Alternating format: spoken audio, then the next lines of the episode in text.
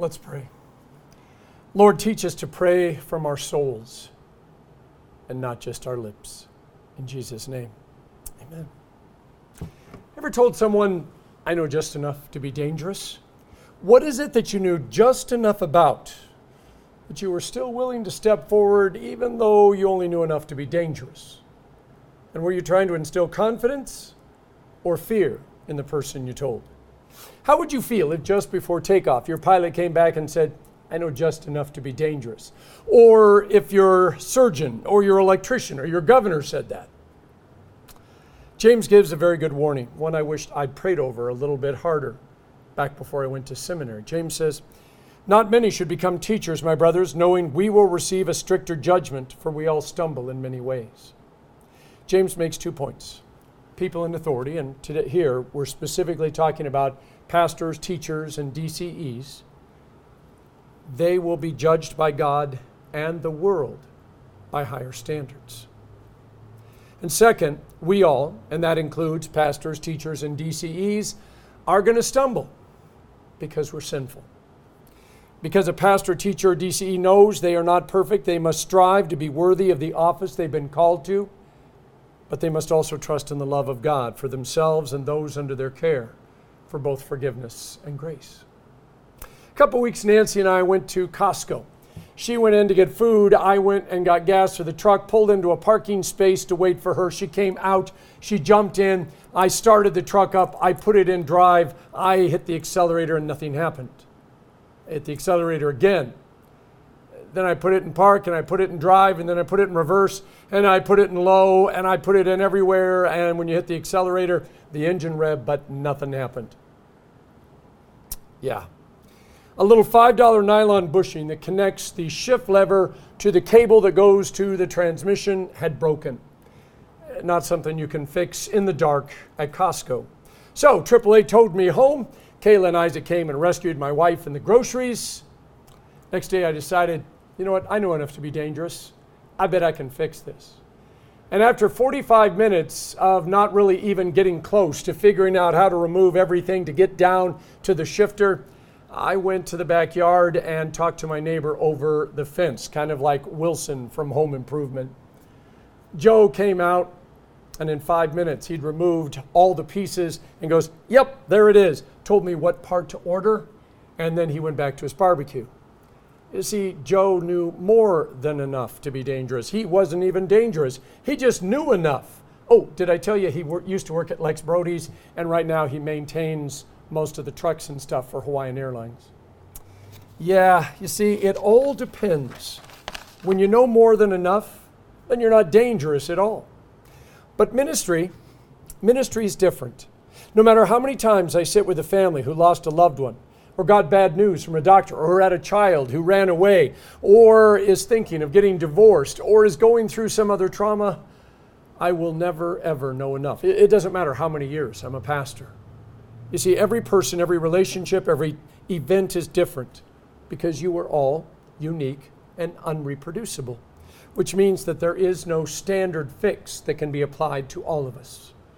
And that means, as a pastor, and I've got to include teachers and DCEs here, we only know enough to be dangerous. Two Bible verses I rely on whenever I'm with somebody going through a traumatic event. Luke 12 is the first one. Whenever they bring you before synagogues and rulers and authorities, don't worry about how you should defend yourselves or what you should say, for the Holy Spirit will teach you at that very hour what must be said. And whereas that's talking about a witness, I'm sometimes trusting. In fact, I'm always trusting that God will help me speak to those if I'm willing to be open to it. Second verse, Psalm 46 Be still and know that I'm God.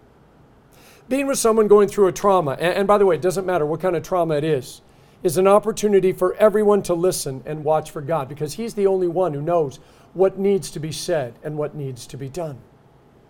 Instead of trying to fix it, which is our natural inclination, at least it's mine, we need to open up space to process, grieve, express anger, ask questions, and sometimes, sometimes just hurt alongside them.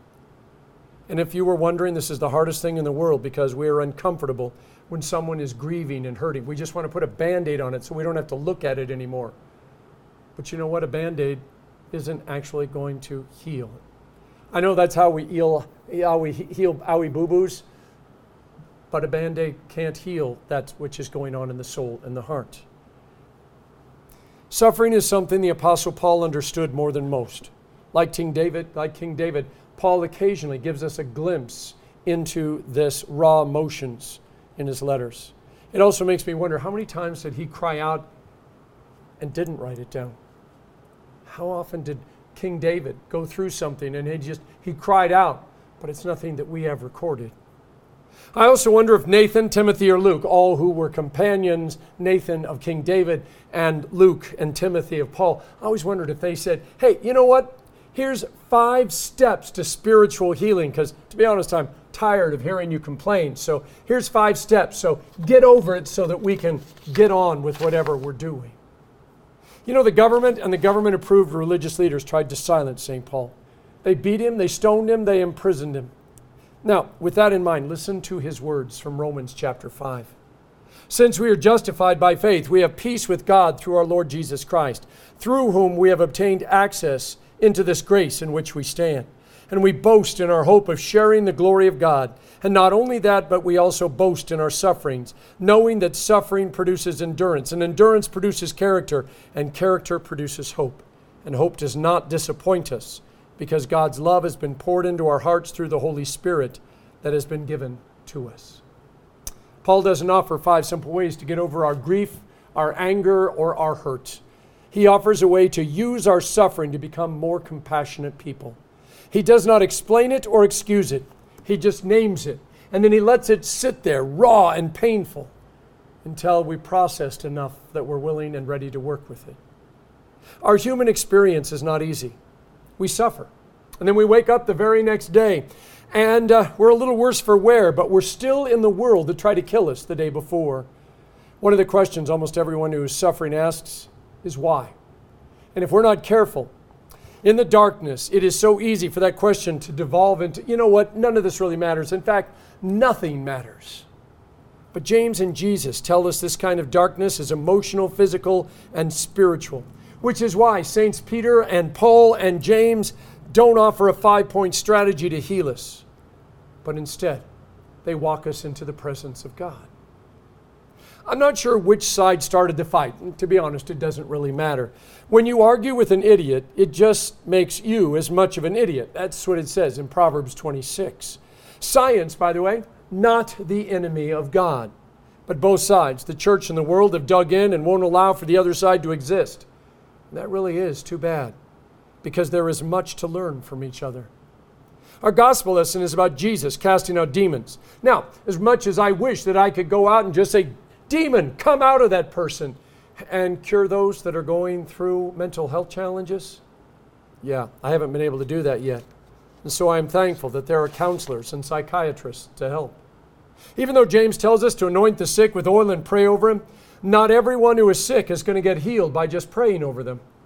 And so medical doctors have a place in our community. At creation, God made us, those who are followers of Him, we, He made us the stewards of the earth, something that we have not done a very good job at. But we still have a place in the discussions about the environment and what needs to be done. And the Bible has some amazing things to share about finances, which could really help a lot of families right now. But I've never heard a financial advisor say, you know, you should talk to your pastor. We tend to live in a duality of life, dividing things up, putting them in separate boxes, and making sure those boxes never touch. I've had people tell me, you know, leave your Jesus out of our discussions about the real world. And then they point out it's a constitutional mandate of separation of church and state. And that's when I have to politely, and I do mean politely, correct them. You see, that whole church and state thing, not in the Constitution. It's in a letter to the Danbury Baptist Association by Thomas Jefferson. Yeah, that's where it's at. Now, the First Amendment to the Constitution, on the other hand, says Congress shall make no law respecting an establishment of religion or prohibiting the free exercise thereof. Yeah, that's usually just the opposite of what most people think it says. Uh, there are some Supreme Court cases that have set some precedents but nothing in the Constitution or the amendments about us not having freedom to talk about Jesus. The same people, by the way, would get very upset if I told them to leave their Billie Eilish, Los Angeles Raiders, Eastern philosophies, and conspiracy theories out of our discussions of the real world. Yeah, they would quickly scream, Hey, freedom of speech, I can say anything I want. Yeah, freedom of speech in their mind means anything and everything except faith. Duality. We've separated things, we don't let them touch, and we're poor for it. And yet, a darkness that pervades news stories is so dark that no one can even begin to wrap their, arm, their minds or their arms around it. And evil is so clear that even those who don't believe in God can recognize it. When I'm going through a trauma and I ask myself why, I've learned to force myself to wait, to wait until my emotions settle down and my head is clear. See, the reason I want to know why is so that I can blame somebody, so I can point my finger at somebody, so I can yell. See, it's not going to fix anything. It's not going to make anything better, but I will have someone to blame and hate for whatever happened. But you know, James says that's not the way of the believer. In Revelation 12 7, St. John finishes a story the Old Testament book of Job began. He said, The devil and his demons declare war on God. Now, it's not the universe that they're after, it's the souls of us, all humanity.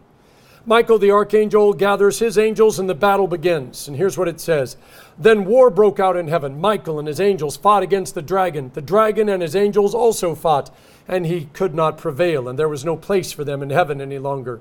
So the great dragon was thrown out. He was thrown to earth, and his angels with him. Now, just so we're clear, this is not the battle at the end of time. This is the battle that takes place at the beginning, just after the beginning of time. See, we're living in between those two battles.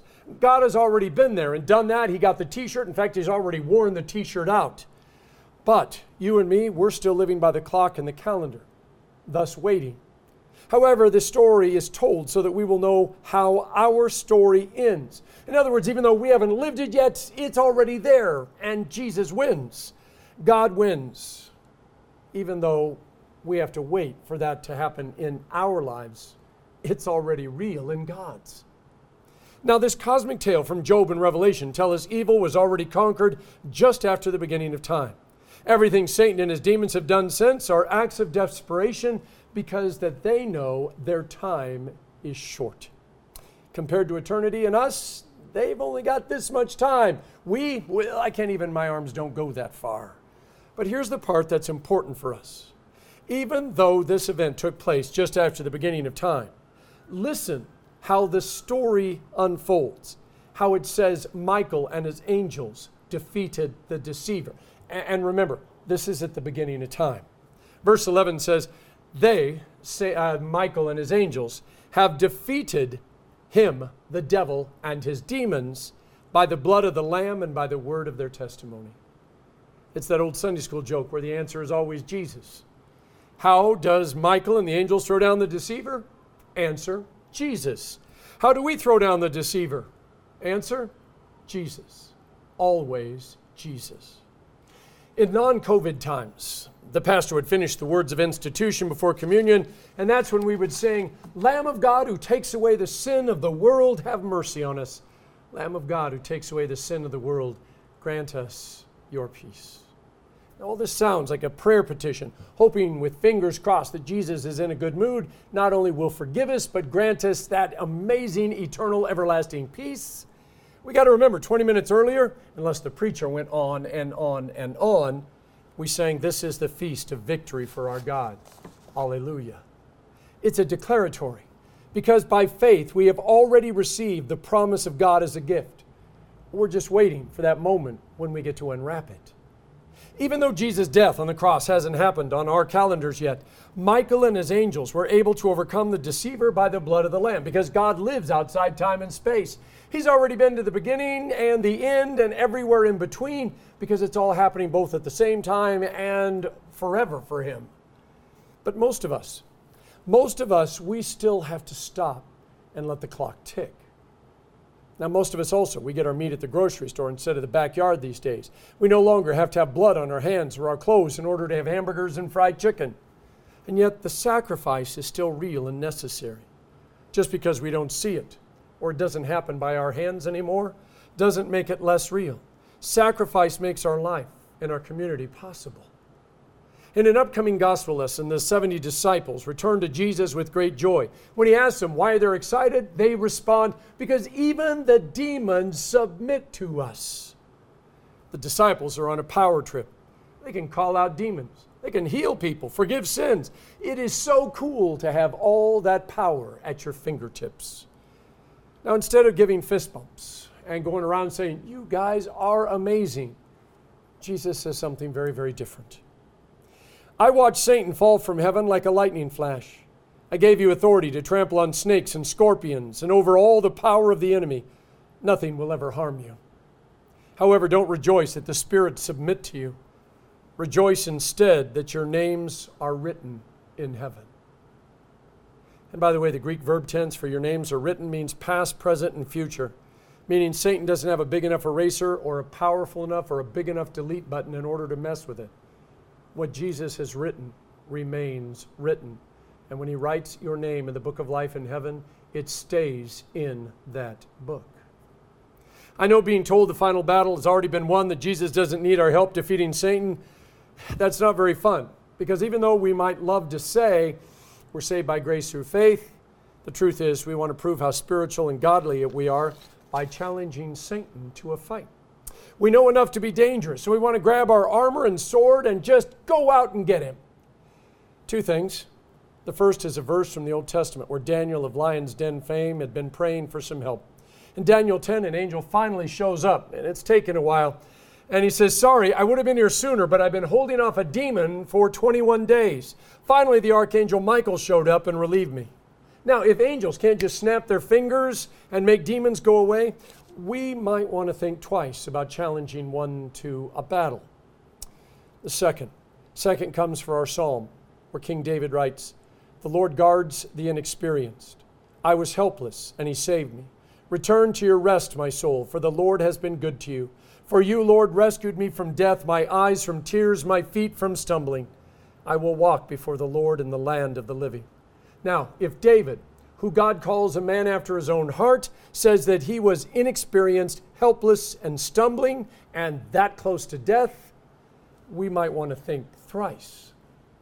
From an earthly perspective, evil can seem so dark and unending. But evil rages not because it is powerful, but because, as St. John said, its time is short. It can give it everything it has because it has an expiration date. So there's no reason to hold anything back from it. Thanks to Jesus, you and me, we don't have an expiration date. And that changes the way we live and the way that we get to see things. As Miss Kayla reminded us a few weeks ago, we are to put on the full armor of God. But I want to point something out. If you were listening very carefully, Paul said, when you do, it is not about being a soldier. It is about being able to withstand the assault of evil and darkness and Satan, so that in the end, you're still standing. Truth is, you and me, we know just enough to be dangerous. And our salvation is not something that we want to mess up. Jesus has already won the battle, and he knows more than enough. And he isn't dangerous to us, but he is dangerous to Satan and his demons. All we got to do is not get in his way. In the name of the Father, and of the Son, and of the Holy Spirit. Amen.